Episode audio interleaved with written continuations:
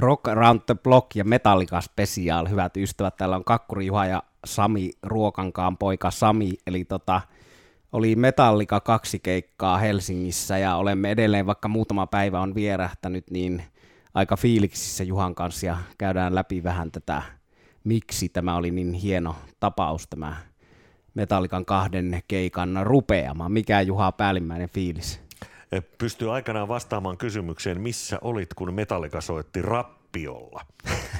Se tietysti oli nyt tämä uutisotsikko juttu, ja jos käsitellään se tästä alta pois, koska keikkahan oli toki paljon muutakin, mutta omat fiilikset, mä olin katsomassa tämän perjantai-keikan, sä olit molemmat, mutta mitä mä olen YouTube-videoita muutenkin näiden keikkojen tästä Robin ja Köökin, miten se nyt sanoisi, puolihuumoriosuudesta nähnyt, niin mun mielestä toi Rappiolla oli itse asiassa niin kuin aika hyvä valinta. Se oli kuitenkin rockibiisi.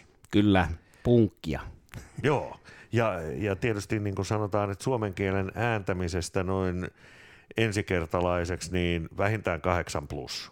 Joo, se oli mahtava suoritus ja miten lauloi jengi mukana sitä ja itsekin lauloin. Siinä on tietysti se, että hän on espanjankielinen käsittääkseni toi Rob, niin se on se ääntämyslausumus aika lähellä sitten suomen kieltä, että auttaa sitä, mutta mahtava juttu. Kyllä, ja sen verran mikä tuli siinä mieleen, että kuinka tämä nousi otsikoihin, nosti ihmisten fiiliksiä ja sitten vielä 25 000 euron avustus Hurstin hyväntekeväisyysjärjestölle, niin tässähän yksi rockibändi nosti maata enemmän kuin mitä niitä on sote-kiky ja kaikki muita yhteiset talkoot.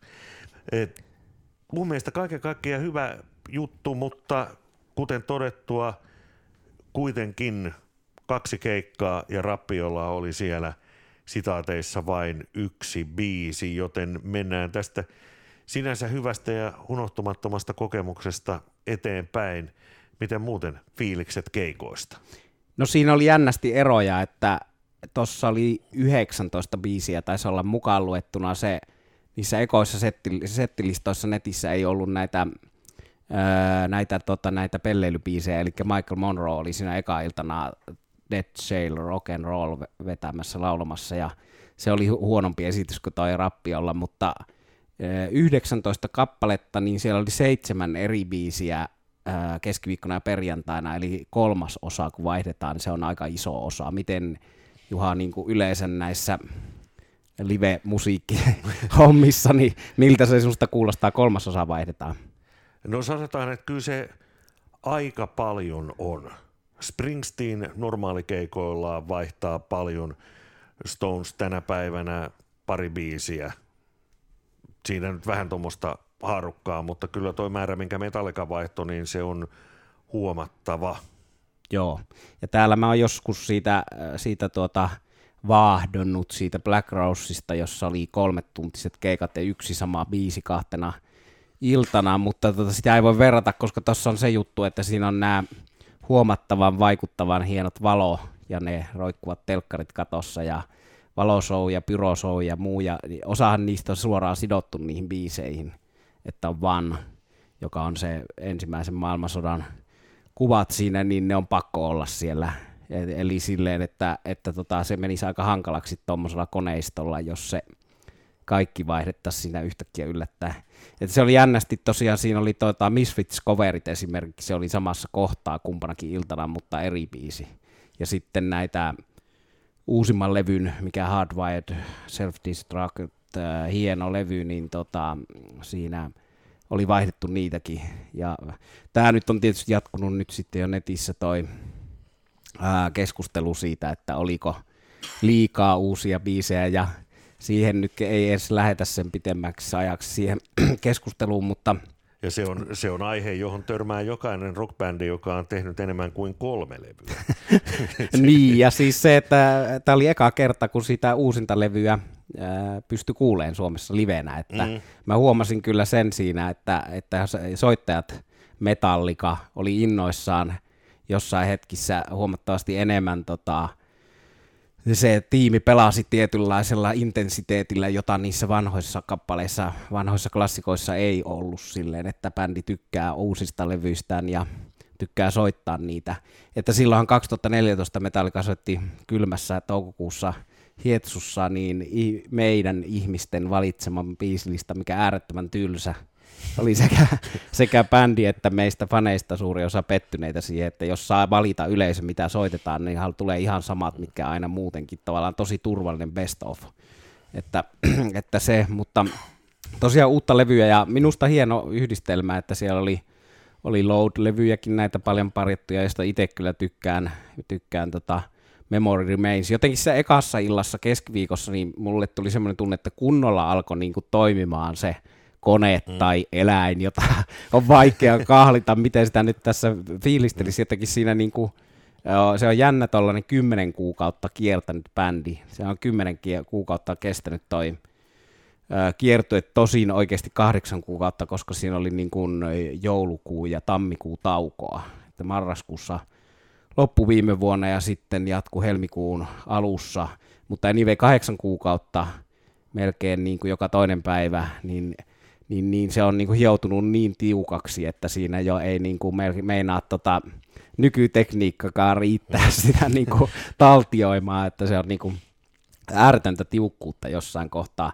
Mutta siis se kone alkoi rullaamaan, tai tämä eläin niin kuin ärjyä kunnolla sen keskiviikkona jo siinä just kun tuli toi Misfitsin Die My Darling cover ja sitten Memory Remains, tämä hieno Load 2 biisi, missä muuten Marianne Faithfull on siinä alkuperäisessä laulamassa, mutta niin sille, että vähän hitaammin se käynnistyi keskiviikkona kuin perjantaina ja oma henkilökohtaisen makuun se perjantai oli biisien puolesta parempi sillä Fight Fire with Fire lopussa uuden biisin tilalla, mikä mulle ehkä heidän paras kappale, ja yleisön meininki oli paljon kovempi perjantaina, siellä aallot oli heti siellä loppuun myydessä hallissa, mitä ei liian usein näe Suomessa. Perjantai, mutta se mikä siitä perjantain keikasta, kun sehän oli nyt ikään kuin siis kiertue tulee vielä jatkumaan, mutta Euroopan kiertueen päätöskeikka, niin usein tällaiset päätöskeikat on vähän niin kuin joko tai. Et kun se rundi on loppu ja bändi tietysti tietää, että huomenna on oikeasti vapaa päivä, niin niillähän on niin kuin kahdenlaista mentaalista tilaa. Joko sellainen, että soitetaan tämä äkkiä alta pois, pannaan niin kuin vaan niin perus, ei mitään ekstraa ja nyt lomille lompsis. Tai sitten se, että ikään kuin, juhlitaan, sitä pidetään vielä kerran hauskaa ennen taukoa. Ja mun mielestä sitä oli ehkä siinä esimerkiksi lopun Plektra-showssa, kun ei herroilla tuntunut olevan lavalta kiire pois laisinkaan. Joo, se on totta. Että hyvällä tavalla niin kuin ei mitään semmoista sekoilua, täytekakkuheittelyä, vaan niin kuin hyvällä tavalla musiikilla juhlimista. Ja jotenkin tuossa niin kuin tietysti ihastuttaa se kokonaisuus, että kavereiden kanssa puhuttiin just tähän Rappiolla hommaan liittyen, että kun sehän ilmestyi sitten 7 aikaan seurana aamuna Metallican YouTube-kanavalle se ihan monikameratuotantona se pätkä, no niin ne on tehnyt kaikista näistä pelleilyesityksistä, mutta kuitenkin niin kuin tässä kohtaa se, että se muutaman tunnin päästä löytyy monikameratuotantona netistä, että kuinka iso se koneisto on ja miten se toimii, ja sitten tavallaan se, että tämmöisen ison koneiston sisällä tapahtuva inspiraatio, mitä kuitenkin tuossa, niin kuin nyt kun sitä bändiä ajattelee, niin sehän on semmoista, että siinä on niin kuin tosi tarkkaan mietitty, välispiikit mukaan lukien, niin tosi tarkkaan mietitty se, että missä kohtaa puhutaan Metallica Familylle ja sieltä yleisöstä pongataan joku, minkä on varmaan joku henkilökuntaan kuuluva valinnut sieltä, jos on lapsi tai nuori ihminen ja vanhemmat, joita sitten jututetaan siinä porukalla, mutta se mä tykkään siitä ja teki suuren vaikutuksen, miten se niin kuin toimii se koneisto sen sisällä sallien tietyn tämmöisen improvisaation ja hienon muunnelmat siinä. Ja sen just huomasi hyvin, kun oli kahtena iltana, että joskus näissä on kyllä hyvä, niin kuin tiedät paljon eräästäkin bändiä seuraavana, niin tiedät, että on asioita, joita huomaa silloin, jos käy peräkkäin useampana iltana. Mutta joo, kyllä näillä tällä bändillä hienoja riffejä, hienoja melodioita, hienoja biisejä riittää ja ei siinä mitään kyllä semmoista väsyneisyyttä. Ja se voisi ajatella, ja Metallica on saanut semmoisen leiman naamaansa, että väsynyttä ja keski-ikäisten äijien köpöttelyä, mutta se oli kaukana pois. Ja tuossa on vaan se asetelma, että he ei voi niinku tehdä oikein, tai aina se on jonkun mielestä väärin. Mm. Tästä ihan väliin nyt tästä keski-ikäinen. Tuossa oli taanoin eräs kirjoitus, jossa Remusta kirjoitettiin vähemmän imartelevasti. Ja se, mikä tuntuu olevan, että ihan oikeasti niin kuin nyt usein tuodaan tämä keski-ikäisten miesten ja keski-ikäisten miesten sitä ja tätä ja tota. Ja kysymyksessähän on paljolti sellainen porukka, joka on esimerkiksi 2 sukupolven loukussa, mutta myös se, että kun on kirjoitettu, että esimerkiksi rockmusiikista, että se on nyt niin kuin tällainen keski-ikäisten myötä häipyvä luonnonvara ja nykynuoret tykkää sitten elektronisesta musiikista, niin mä en oikeasti ymmärrä kyseistä ajattelutapaa. En nyt ajattele sitä pelkästään rockmusiikin näkökulmasta, vaan se, että kaikki artistit, yhtyeet, jotka kerää yleisöä, ne on niitä tämän päivän suosittuja bändejä. Siellä on sitten tietenkin ja on artisteja, jotka on hyvin nuoria ja teini-ikäisiä, jotka ovat ikäistensä suosikkeja, mutta mulle ei oikein niin kuin aukea sellainen, että joku on niin kuin jonkun aikakauden tai ikäryhmän musiikkia. Et mun mielestä kysymys on musiikista ja musiikki on kommunikaatiota, jos se puhuttelee ihmisiä, niin mikä sen hienompi asia? Kyllä. Varsinkin kun tulevat ja laittavat Suomessa asiat kuntoon. mutta oikeasti tämä tämmöisenä niin kuin kommenttina väliin, että siihen on niin kuin pakko puuttua. Joo, voihan sen kertoa, minkä ikäistä se yleisö on, mutta se mun mielestä on niin kuin epäoleellinen asia. Et keikkahan on silloin hyvä, jos ne, jotka ovat siitä maksaneet, lähtevät tyytyväisinä pois. Juuri näin, ja sitten eihän se mitään teatteria ollut, että siellä oli eka-iltana 17-vuotias tyttö vanhempineen, jota bändi jututti, että miksi olet täällä, ja silloin kun Hetfield sinä heittelit, kun minä olin 17, niin ei vanhemmat olisi päästänyt, miten olikaan, no hän taisi soittaa kyllä jo bändissä silloin, mutta anyway se jututtaminen, että eihän se mitään teatteria ollut, sitten se oli toisena iltana 11-vuotias kaveri, ja näitä löytyy, ja mä tunnen 10-vuotiaita, 11-vuotiaita Metallica-faneja, ja jututin niitä tuolla keikalla, että tämä asia ei ole näin yksinkertainen, mutta ehkä ei mennä siihen sen syvemmin, mutta kyllähän se menee vähän rasismiin ja tämmöisen. Niin, oli oikeasti pakko vaan avautua tässä välissä, mutta jos palataan Metallicaan nyt sitten. Keikka on nyt aika pitkälle käyty, mutta nyt sitten ihan mitäs pidät bändistä? No se on silleen vaikea vastata, koska mä oon aloittanut tosiaan teininä kuunteleen sitä jo siinä Ride the Lightningin ilmestyttyä, että on ollut vähän toisella kymmenen, että kun just puhuttiin näistä 11-vuotiaista, niin mä oon sen ikäisenä alkanut kuuntelemaan sitä, että vaikea siis siksi vastata, että mä oon ollut Pihtiputtaalla tuolla Saapensaskaro-rokissa 86, jossa Metallica soitti, ja sitten siitä eteenpäin, että sitten on niin pitkä se suhde, että se ylittää jo tavallaan tämmöisen normaaliuden, että voisin suhtautua olematta lainkaan kriittinen, mutta kyllä mä pystyn nyt oman toimittajan roolini kautta suhtautuu kriittisestikin, ja on mulla ollut vaiheita tässä matkan varrella joskus 90-luvulla, jolloin kuuntelin lähinnä soulia ja bluesia ja tutkin musiikin juuria ja Metallicaan sille, että se ei ollut niin läheinen se suhde, niin kuin meni huonommin koko hevillä siinä vaiheessa, mutta että ennen kuin jatkan meneen pitkään luentoon, niin tietysti siinä tulee semmoinenkin puoli, että silloin tosiaan teininä en olisi ikinä uskonut, että tästä tulee tuollaista mainstreamia ja kaiken kansan bändi, joka soittaa stadioneilla, joka on noin suosittu, että silleenhän samalla täytyy muistaa, että tässä on kuitenkin tämän thrash-metallista kysymys, että, että joskus niin kuin kummallinen musiikkilaji saattaa ylittää. Tietysti se on Metallica muuttunut, mutta se on pohjimmiltaan tällainen punkin ja hevin siitos thrash-metallibändi, että kyllähän sitä jossain mielessä, tähän liittyy niin kauhean monia puolia, että pitää, voisi kirjoittaa gradun tai väitellä tohtoriksi tästä kulttuurihistoriallisista ulottuvuuksista, mutta se, että niin kuin yksi osa mun sisimmässä siellä keikalla myös sitä niin kuin juhlia miettii, että tässä on tosiaan tällaista äärihevistä kysymys, ja täällä on täyshalli kahtena iltana. Eli on rakas bändi, tosi rakas. Oma suhde ei ole ehkä ihan niin, miten se nyt sanoisi, intensiivinen ja pitkä kuin sulla on. Olen toki seurannut bändin edesottamuksia kohtuullisen pitkään ja ennen nyt tätä Helsingin keikkaa nähnyt pari kertaa Olympiastadionilla silloin, kun olivat ensimmäisen kerran. Ja aikanaan silloin kyllä vaan parin biisin verran Freddie Mercury muistokonsertissa. Mutta sanotaan, että semmoinen bändi, jossa ehkä vielä niin kuin enemmän kuin bändin musiikista pitää bändistä itsestään. Niillä on tunnistettava hyvä soundi.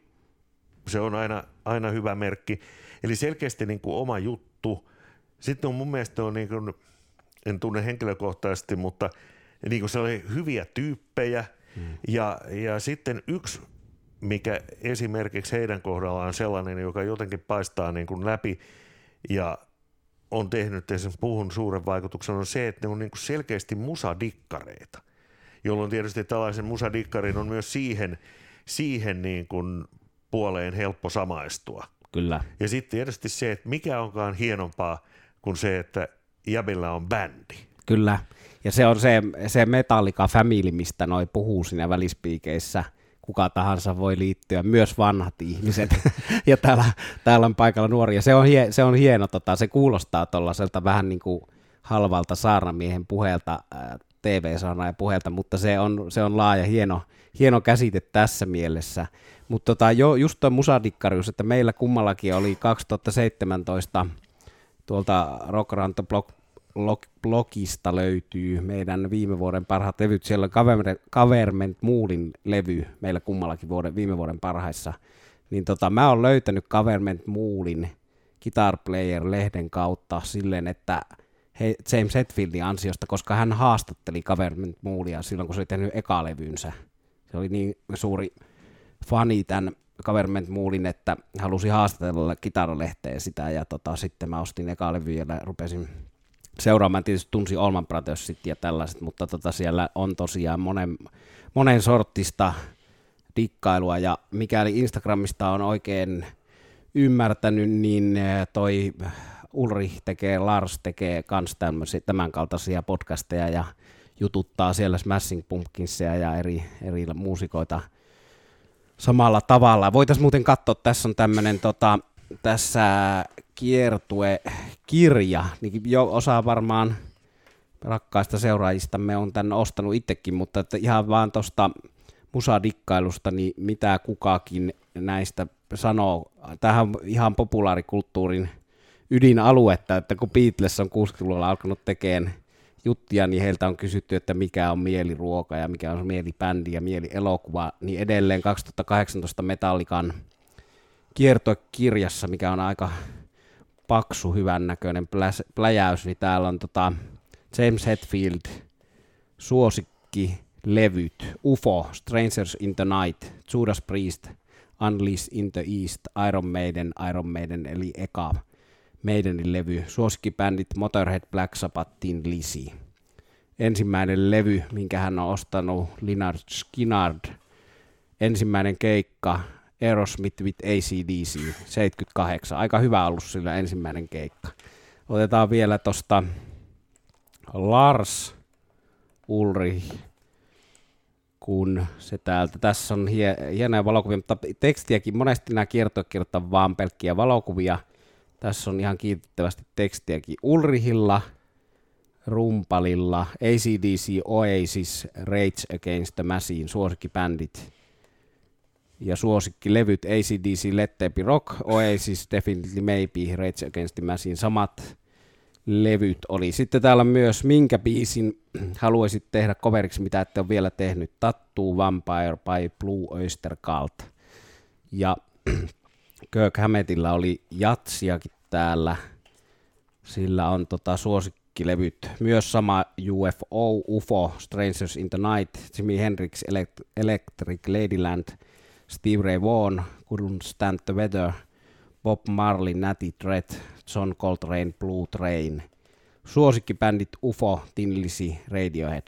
Tuo UFO kun tulee joka välissä, niin meillä tulee, olen tässä seuraavassa tai sitä seuraavassa lähetyksessä puhun vähän UFOsta ja Michael Schenkeristä. Mä olin 2 viikkoa sitten Tukholmassa, missä hän soitti 4 eri laulajansa kanssa Michael Schenker Fest-nimellä ja suuren osan tästä UFOn Strangers in the Night -livelevystä, joka on ilmestynyt 40 vuotta sitten ja tää on näköjään Metallican miehillä kovassa huudossa, mutta tässä vähän näitä, miten laajalti John Coltraneista, Bob Marley ja näin poispäin, mutta tuosta vielä vähän piti sanoa tuosta Metallican luonteesta niin kuin perheenä, että tätä Larsia poikaa, rumpalipoikaa, herraa Ulrichia, kun niin paljon haukutaan, niin ihan syystä, koska hän ei ole maailman paras rumpali teknisesti, mutta sitäkin mietin tuossa 2 illan keikan aikana, että miltä se kuulostaisi, jos siellä olisi oikein hyvä,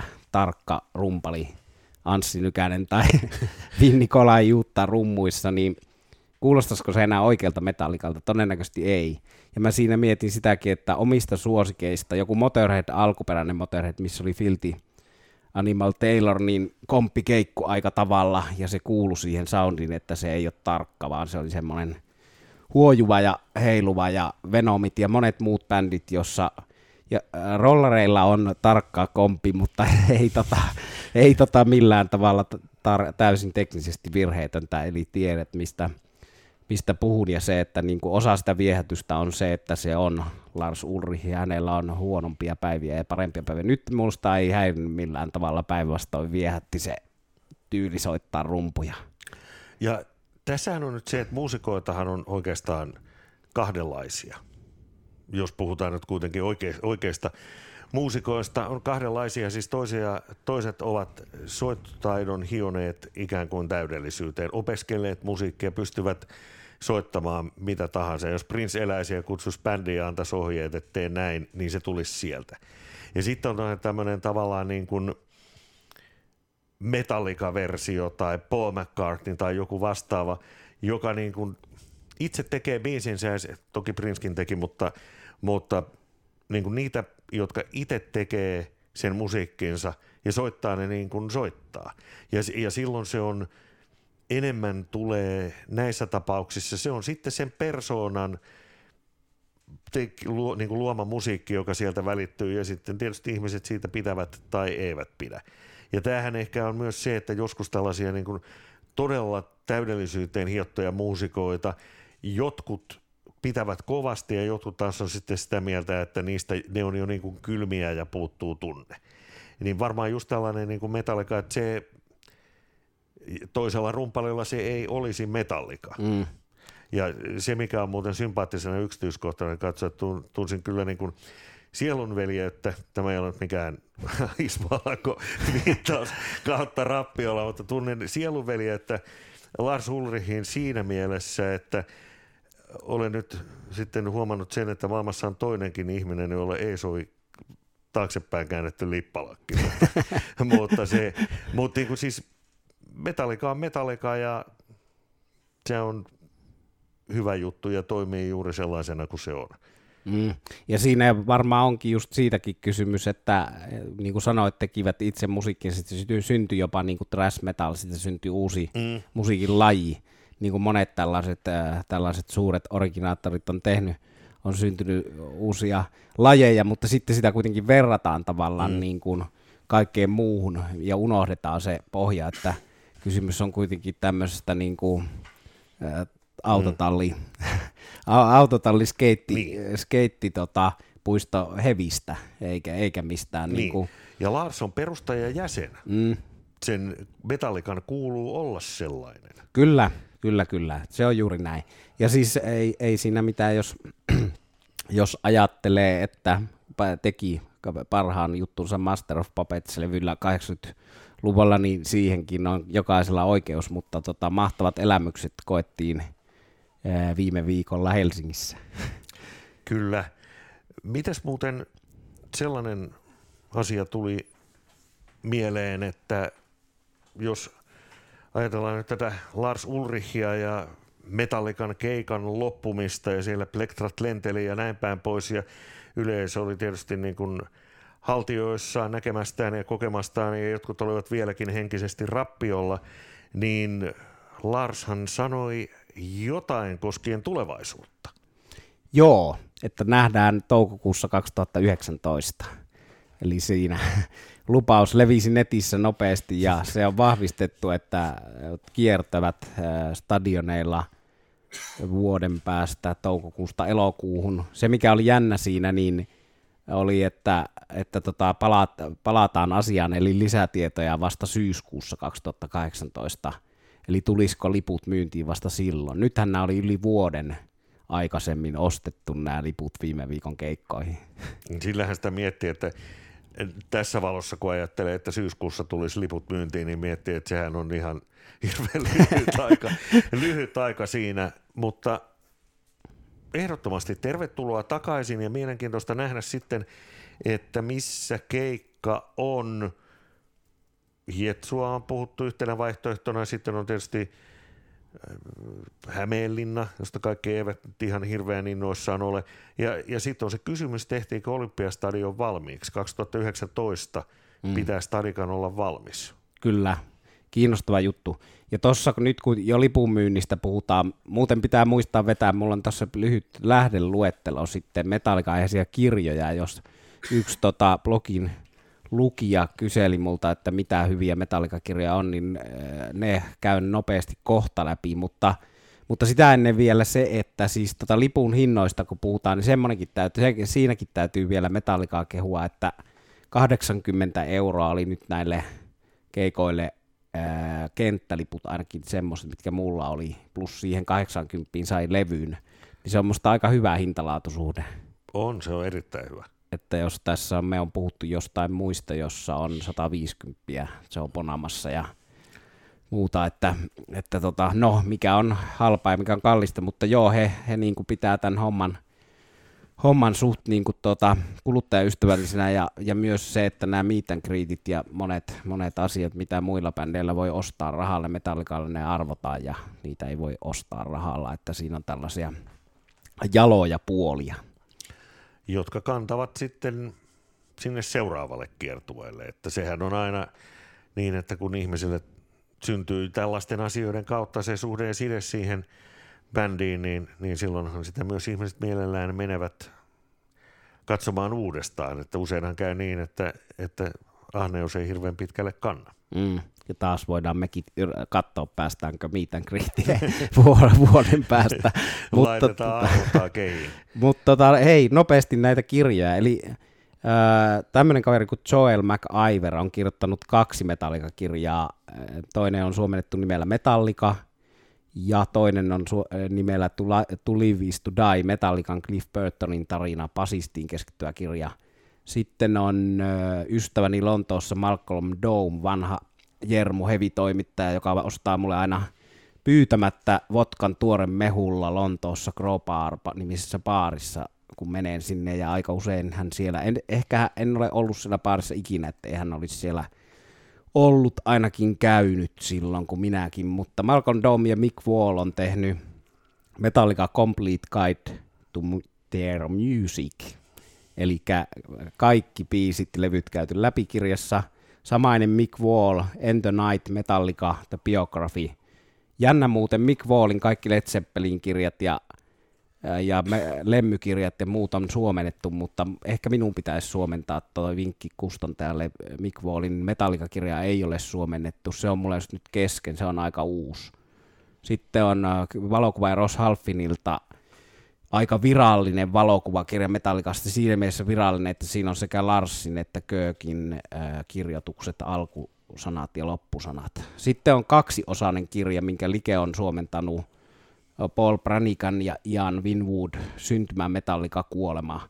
Se on jännä kirja, se ei ole todellakaan virallinen, siinä on aika kriittisiä juttuja, siinä on muun muassa viitataan tapaukseen, että Lars Ulrich on tässä ihan 2010-luvulla pahoinpidellyt erään toisen bisnekseen liittyvän ihmisen, ja se tapaus on täysin vaiettu, maksettu hiljaiseksi ihmisiä, ja siinä on tämmöisiä niin kuin pimeämpiäkin puolia tästä bändistä, mutta sieltä ne löytyy kirjasta Syntymä, Metallica, Kuolema, ja jotenkin se ton Larsin luonteeseen ja alkoholin käyttöön ja erilaisiin siihen liittyvään ongelmiinkin liittyy se tarina, mutta kiinnostavia kirjoja paljon, ja tosiaan kaikki ei ole vielä suomennettu. Mites tuli nyt mieleen sellainen juttu, että jos joku tätä kuunnellessa sellainen, joka ei ollut keikoilla, ei ole Metallicaan nyt hirveän tarkasti tutustunut, niin annapa vinkkiä, 3 levyä, joista kannattaisi lähteä tutustumaan aiheeseen. Nyt se Suomen keikat ilmestyy muuten CD-nä, niin niistä voi aloittaa, voi preorder. Ei, kun tosi puheessa, niin kyllä ne on ne 3 ensimmäistä levyä. Kill 'Em All, Ride the Lightning, Master of Puppets. Ja sitten sitten se 4. on tämä uusin levy, Hardwired. Se on mun mielestä hyvä järjestys, ja hyvän kuvan tämän bändin niin kuin luonteista ja juurista antaa se tuommoinen tupla CD, joka on pelkästään cover-biisejä. Carriage Days, autotalliajat, niin siinä on monenlaista bändiä cover-versioina, Thin Lizzy, Whiskey in the Jar ja noin. Joo, siellä on lynnäreitä ja joo, vaikka mitä. Kyllä. Erinomainen levy sekin. Ja tämä uusikin on sen verran hyvä, että mä tosiaan oikeasti sanoisin, että ja kun tiedän 10, 11, 12-vuotiaita ihmisiä, jotka on aloittaneet Metallica, dikkaillut sitä uusimmasta levystä, niin ja sehän on möikin paljon, ja ei ne menesty pelkästään siksi, että on 80-luvulla tehty hyviä levyjä. Me jätämme Metallican nyt näiden blogien osalta ikään kuin keikkatauolle, ja palaamme sitten syksyllä, kun näillä näkymin nyt silloin kerrottavaa on, mutta blogeja tulee lisää, ja meillä on seuraavia aiheita sitten, tai seuraaviin blogeihin jo aika pitkälle aiheet. Keikkakesä täällä Suomessa on ovella, ja sulla oli se Schenker. Kyllä joo, siitä kerron vähän. Se on tollainen hahmo rockin historiasta, Flying V. Gibsonin soittaja ja Metallican miesten suuri idoli. Tukholmassa näin pari viikkoa sitten. Jimmy Sero on tuossa vieraana omassa pätkässään. Lukekaa blogista linkki siihen tällä viikolla ilmestyy. Ja hän puhuu National Nightmareista ja Smackista ja elämästään tällä hetkellä siinä. Ja joo, tosiaan kesähän tuo kaikenlaista tullessaan.